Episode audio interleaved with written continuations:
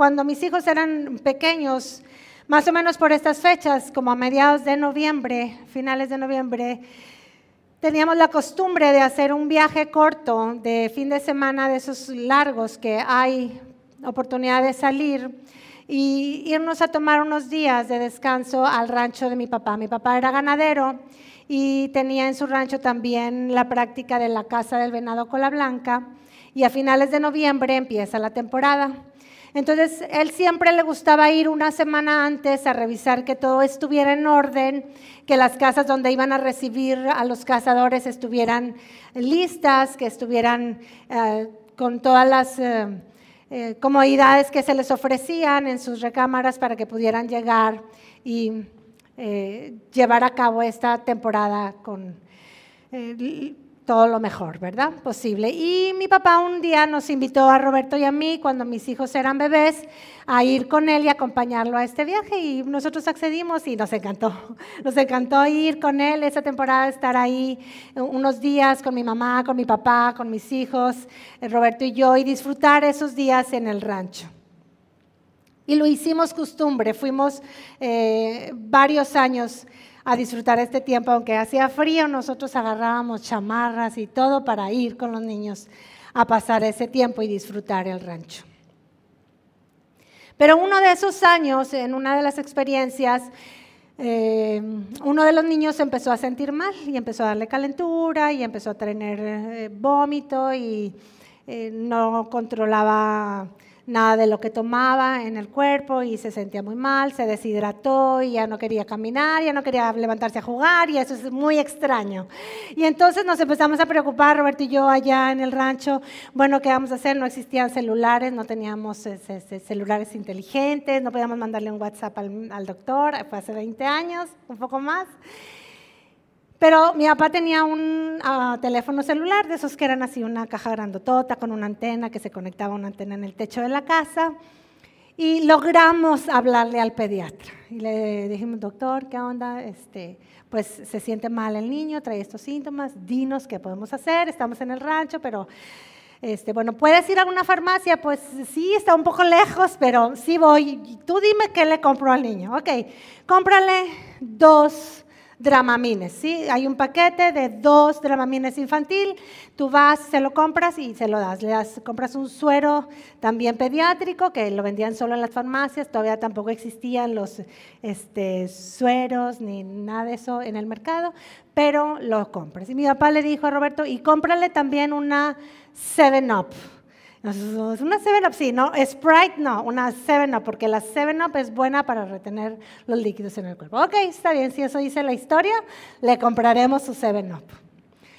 El detalle es que la casa, para ir de la casa al pueblo más cercano, tenías que atravesar 45 minutos de terracería atravesar varios ranchos, varios predios para llegar a la carretera y de la carretera al centro del pueblo eran otros 20 minutos, entonces era más de una hora de camino, se estaba haciendo de noche, pero Roberto dijo, yo voy y cogió las llaves y mi papá le dijo, te llevas al trabajador, que Chon vaya contigo para que te ayude a abrir las puertas porque son tantos candados y el tanto camino y sí está bien y yo voy y no te preocupes, aquí nos quedamos tu mamá y yo con Ceci y los niños. Muy bien, y se fue Roberto, como todo buen papá, a buscar la medicina. Nosotros, les digo, nunca habíamos usado el Dramamine, de verdad, no lo usábamos. Y ya va Roberto a buscarlo. Pues una hora y pico después llega al pueblo, a Hidalgo, y llega, encuentra la farmacia abierta, gracias a Dios. Y ya se hizo de noche y al rato llega y después de más de una hora de camino de regreso llega Roberto al rancho con las dos tomas de Dramamine pediátrico. Bueno, pues dásela al niño y en el nombre de Dios, que le caiga bien y que mañana amanezca bien porque queremos disfrutar el viaje, el, tiempo que íbamos a estar ahí en el rancho y bueno, gracias a Dios el niño le cayó bien, se quedó dormido, descansó toda la noche y amaneció como si nada al siguiente día. La cosa es que cuando Roberto llega y me dice, ¿sabes cuánto me costó la medicina? Y yo, ay, híjole, pues cuánto, ¿verdad? 11 pesos, me dice Ceci, me costó 11 pesos. Y yo, ¿qué? Un viaje de más de dos horas y media para ir a traer una medicina que costaba 11 pesos. Pero uno como padre hace lo que sea necesario para darle a sus hijos la oportunidad de disfrutar lo que les estamos ofreciendo, ¿cierto? Y ahí me encanta esta historia porque eh, asemeja un poco el corazón de Dios. Para nada la dimensión de lo que Dios hizo por nosotros, para nada se acerca a lo que nosotros hicimos por nuestros hijos en esa ocasión, porque Dios entregó a su Hijo por nosotros. Y, pero quiero que sí veamos lo que sí se asemeja a esta historia, que es el corazón de un padre. Y así podemos dimensionar el corazón del Padre hacia nosotros, sus hijos, el corazón de Dios en el deseo de amarnos y, hacer que disfrutemos la vida que Él nos ha dado. Y leímos el pasaje de Deuteronomio esta mañana y es la primera vez que en la Biblia tú puedes encontrar explícitamente que Dios desea que tú y yo disfrutemos de una larga vida. Y es ese mismo pasaje donde Dios nos da el primer gran mandamiento que es amar a Dios con todo nuestro corazón. Y entonces se cruzan esas dos... Em, líneas que hacen que yo pueda ver la visión del 2023 con mucha esperanza, porque Dios quiere que disfrutemos su presencia y que disfrutemos la vida, pero eso solo se puede lograr si yo amo a Dios y amo la vida, ¿ok? Entonces, pero aquí dice la palabra, como bien leímos, que nosotros tenemos que obedecer.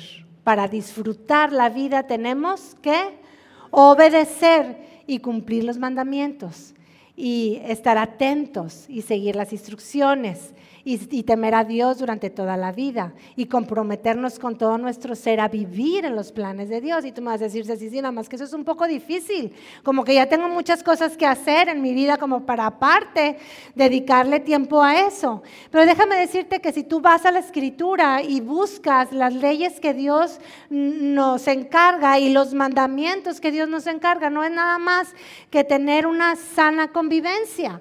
Son las reglas y las leyes que hacen que podamos tener una sana convivencia en nuestra comunidad.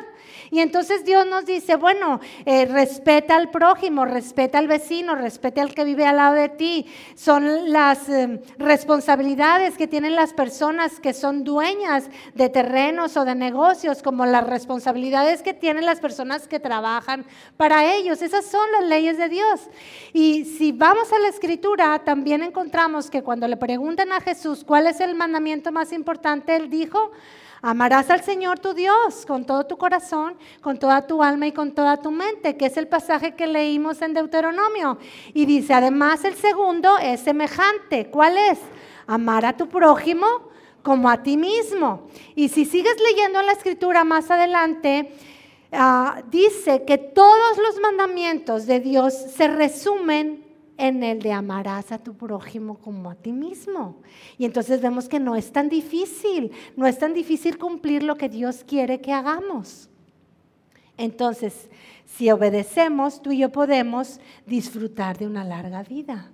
¿Ok? Ahora, hay algo muy importante que quiero compartirte esta mañana. Dios quiere intervenir en nuestras vidas. Acuérdate que Dios no es un espectador, Dios quiere intervenir en la vida de nosotros que somos sus hijos. Y me encantó mucho la expresión que usó Eugenio la semana pasada, decir, Dios tiene algo entre manos, Dios está tramando algo. Y sí, este, me imagino a Dios así, híjoles que estoy preparando esto, que le tengo muy preparado y muy listo para Maggie. Y lo tengo también para Cintia. Y así Dios está preparando cosas para nuestro bien y para que nosotros podamos disfrutar la vida. Y más quiso Dios intervenir en nuestras vidas cuando empezó a ver que la gente se estaba perdiendo que la gente estaba dejando de amar a Dios y que la gente se estaba alejando de sus principios y que la gente estaba perdiendo la pasión y el interés de seguir y disfrutar la vida que Dios les había dado. Y entonces interviene con algo tremendo que es la misma vida de su Hijo y Jesús se hace hombre. Y entonces Jesús interviene en nuestras vidas y en ese proceso Jesús nos enseña a disfrutar a Dios y a disfrutar la vida. Por eso titulé este mensaje, disfrútalo. Y cuando Jesús interviene en nuestras vidas, Él nos eh, capacita y nos muestra lo fácil que es poder disfrutar de la presencia de Dios. Y déjame decirte por qué. Primero, porque cuando Jesús vino a esta tierra, Jesús experimentó ser hijo de familia. ¿Sí? Ser un hijo de una familia, como tú y como yo. Dios envió a Jesús a los brazos de María y de José, que eran un matrimonio recién casado, para recibir a su hijo mayor como el Hijo de Dios, de recibir a Jesús y criarlo en su familia. Entonces Jesús experimentó ser un hijo de familia y José y María tuvieron más hijos, así que Jesús experimentó ser el hermano mayor. Y luego Jesús también experimentó tener abuelos y abuelas y tíos y muchos tíos y muchas tías seguramente. Y también primos. Entonces Jesús experimentó vivir y crecer en una familia, ser hijo. Ahora, un día tuvieron que cambiarse de casa, tuvieron que irse. Y Jesús experimentó la mudanza. Entonces María y José le dijeron, mijitos, todos por favor guarden sus cosas en una caja porque nos vamos a mudar de casa. Jesús lo experimentó igual que tú y que yo. Y Jesús experimentó también tener un negocio propio para poder mantener a la familia, que fue la carpintería de José. José era carpintero, Jesús aprendió el oficio de carpintero porque tenían un negocio de carpintería. Entonces Jesús experimentó, número uno, ser hijo de familia. Número dos, Jesús también experimentó ser criado en los caminos de Dios. ¿Ok? Número dos, Jesús experimentó ser criado o enseñado en los caminos de Dios. Porque José y María amaban a Dios. José y María sentían pasión por Dios y querían y siempre siguieron a Dios. Y José y María ponían atención y seguían las instrucciones que recibían de parte de Dios. Y eso ellos se lo enseñaron a sus hijos. Sí, porque cuando Jesús nació, dice la Biblia que José y María lo llevaron al templo para que lo circuncidaran. Luego cuentan que cuando Jesús tuvo 12 años y vivían en Nazaret, viajaron a las fiestas anuales al templo de Jerusalén para llevar al niño y enseñarle las fiestas, porque a esa edad ya se les permitía entrar a los niños. Luego dice también la Biblia que Jesús tenía la costumbre de ir a las sinagogas los días de reposo. Entonces Jesús fue enseñado en su familia en los caminos de Dios. Eso lo experimentó Jesús, como tú y como yo. Y su familia no era perfecta, ni sus papás eran perfectos, ni sus hermanos eran perfectos. ¿Sí? La Biblia dice que Jesús y María perdieron a Jesús por tres días. Y ese es tema de otra prédica, pero búsquenlo. En la Biblia se le perdió al niño. Entonces yo dije un día, ay Dios, entonces no estoy tan mal. Y a mí nunca se me han perdido. al menos no tres días, a lo mejor un minuto en la tienda. Pero eh, así es, Jesús experimentó la vida como tú y yo la experimentamos. Y eso nos hace darnos cuenta que podemos aprender a disfrutar a Dios. Luego Jesús cumplió el propósito que Dios puso para su vida. Sí, Jesús un día dijo, voy a dar mi vida para que la humanidad entienda y sepa y conozca cuánto los amamos. Y dijo Jesús, yo doy mi vida. Le entro, Dios, quiero cumplir el propósito para el cual tú me enviaste. Y entregó su vida. Y cuando Jesús entrega su vida, abre el camino para que tú y yo podamos llegar al Padre. Dice Jesús, yo soy el camino, la verdad y la vida. Y nadie viene al Padre si no es por mí. Entonces Jesús abre ese camino para que tú y yo podamos ir al Padre. Y Jesús nos enseña a través de esas experiencias que Él tuvo en la tierra que nosotros podemos experimentar ir al Padre. Y podemos experimentar estar con el Padre.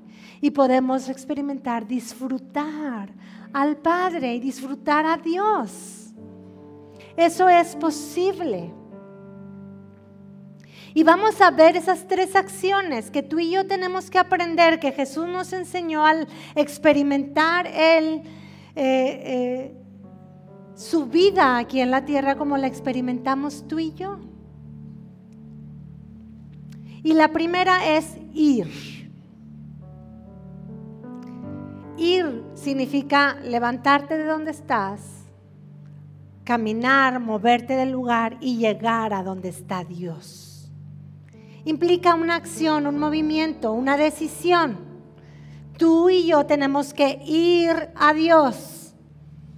¿Ok? ¿Por qué depende de nosotros? Porque Dios nos dio libertad de decisión. ¿Ok? Un día Dios nos creó y su deseo es que estemos con Él todo el tiempo, pero tenemos libre decisión para hacerlo o no hacerlo.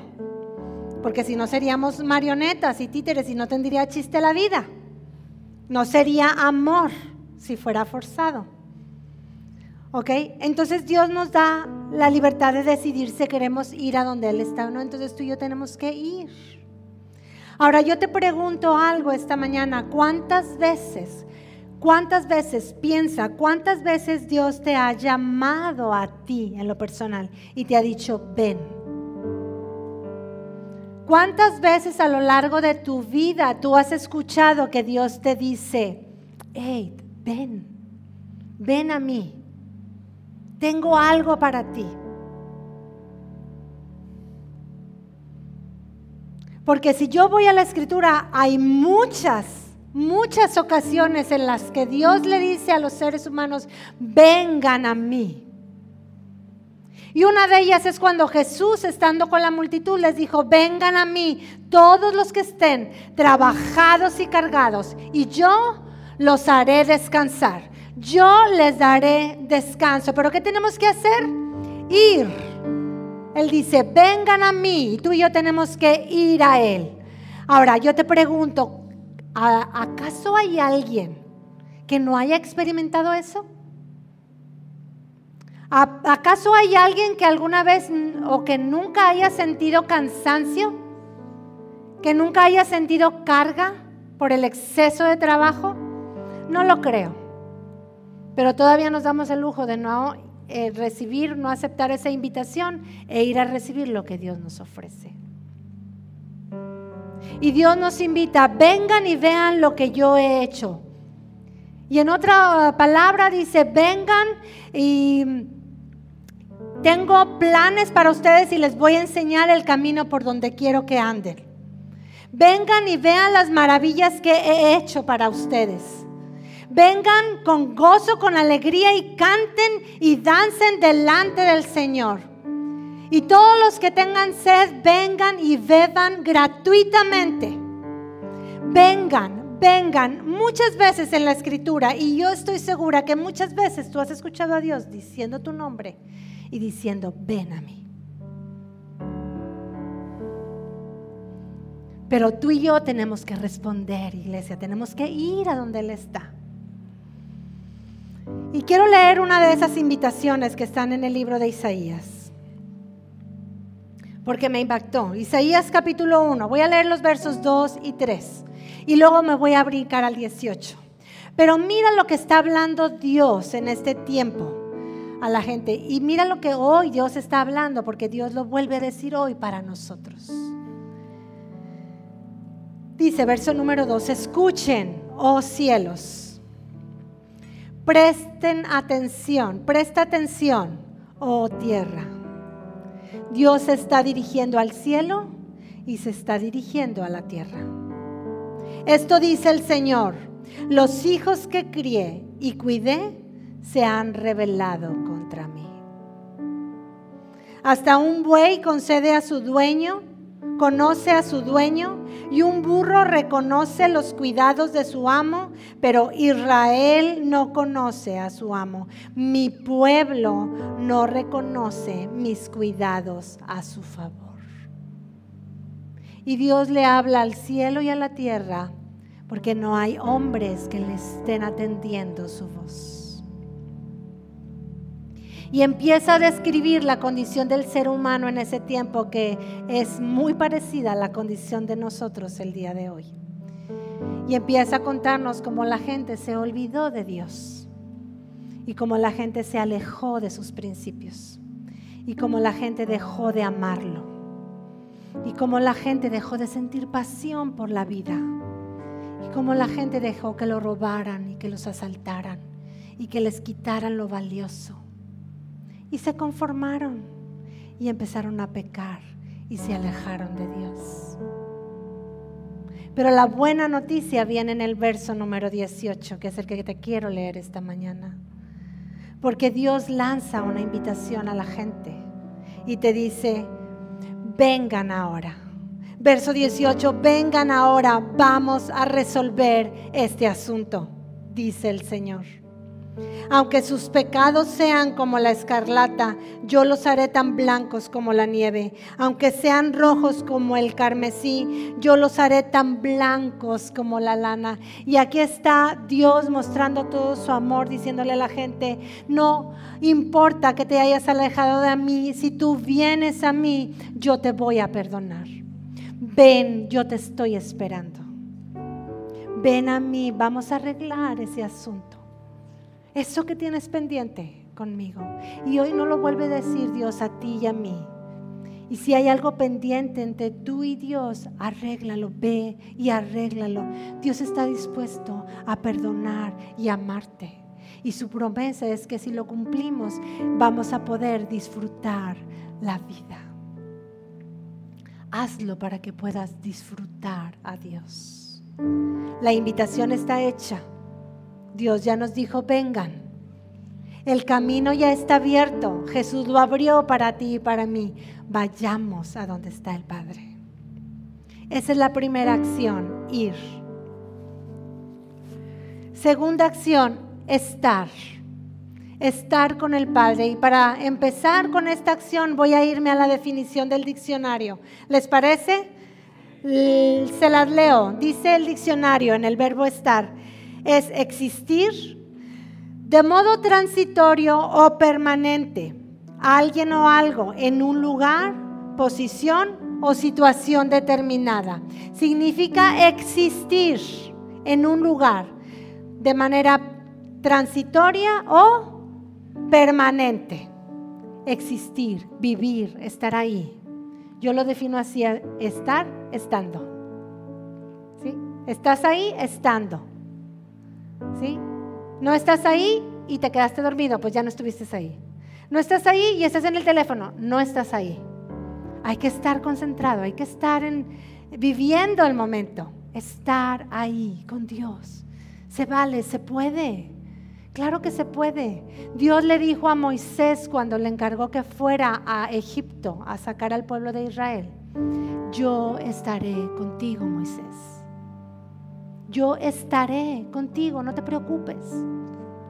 Cuando Dios le habla a Josué y le dice que vaya a la tierra de Israel a conquistar, yo estaré contigo en donde quiera que tú vayas. A cualquier parte del territorio, yo voy a estar contigo, le dijo Dios. Y cuando Jesús ascendió al cielo, Después de resucitar, nos dijo, le dijo a sus discípulos y a los que los estaban siguiendo, y hoy no lo dice a ti y a mí, yo estaré con ustedes todos los días hasta el fin del mundo. Yo estaré, dice Jesús. Entonces se puede, se puede estar con Dios. Y me encantó la definición del diccionario porque dice que puede ser de manera permanente. Tiene que ser de manera permanente con Dios para que disfrutes siempre, para que no se te vaya nada. ¿Ok? Ahora, la ventaja es que Dios es omnipresente. Y entonces a donde tú quieras ir, Dios puede ir. Y si tú vas al cine hoy a la tarde, puedes invitar a Dios a que vaya contigo al cine. Sabes una cosa, no le tienes que comprar boleto. Se sienta ahí en tu mismo lugar. Y si vas al trabajo, Dios va contigo al trabajo y también se queda con los tuyos en casa y también va con tus hijos a la escuela y con los muchachos a la universidad. Él está en todas partes. Es cuestión de que tú quieras estar con Él, estar estando con Él. ¿Ok? Y tercero, disfrutar. Disfrutar a Dios. Disfrutar su presencia. Y vamos al diccionario. Una definición más, disfrutar. El diccionario dice experimentar gozo, placer o alegría. Experimentar gozo, placer o alegría con alguien o con algo. Pero ese es alguien, ese es Dios. Y yo te pregunto, ¿has experimentado gozo delante de Dios? ¿Sí? ¿Has experimentado alegría al estar con Dios? ¿Has experimentado algún placer en tu ser, en tu vida?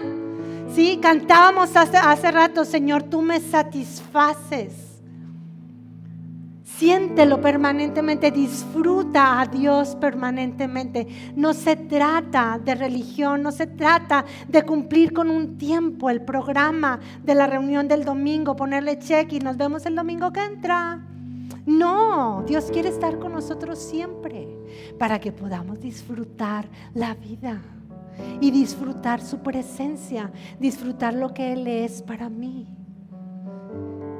¿Disfrutas cuando vas a Dios? ¿Disfrutas cuando estás en su presencia? ¿O solo resulta que vas a su presencia cuando estás tan angustiado que no te permites disfrutar? ¿O vas a la presencia de Dios cuando estás tan triste, tan desilusionado que no puedes disfrutar? Estás llore y llore delante de Dios. Digo, también se vale tener esos tiempos, pero disfrútalo. ¿O solo vas cuando Dios necesito que me des? Dame esto necesito esto, Dios. No, vamos a pasar un tiempo agradable con Dios, disfrutable con Dios. Dios es un Dios personal y es una persona. Ahora yo te pregunto, ¿con quién disfrutas pasar el tiempo, pasar la vida? ¿Disfrutas pasar los días con tu familia? Bueno, Dios es tu Padre, puede ser tu papá. Jesús no lo enseñó. Cuando nos enseña el Padre nuestro, Jesús dice, tú te puedes dirigir a Dios diciéndole Padre, Padre nuestro que estás en los cielos. Es tu papá, es tu familia. Es un padre, eres un hijo. Experimentalo, disfrútalo. Es bien padre ser hijo, porque llegas a la casa y ya está la comida. y te inscriben en la escuela y te compran la ropa y cuando ya no eres padre, ya no eres hijo, ya no vives con tus papás, pues la que tiene que ser la comida es uno. y la que tiene que ir al súper es uno. Disfruten que Dios es tu Padre. ¿Con quién más disfrutas la vida? Con tus amigos, ¿cierto? ¿Sí? ¿Se les gusta irse?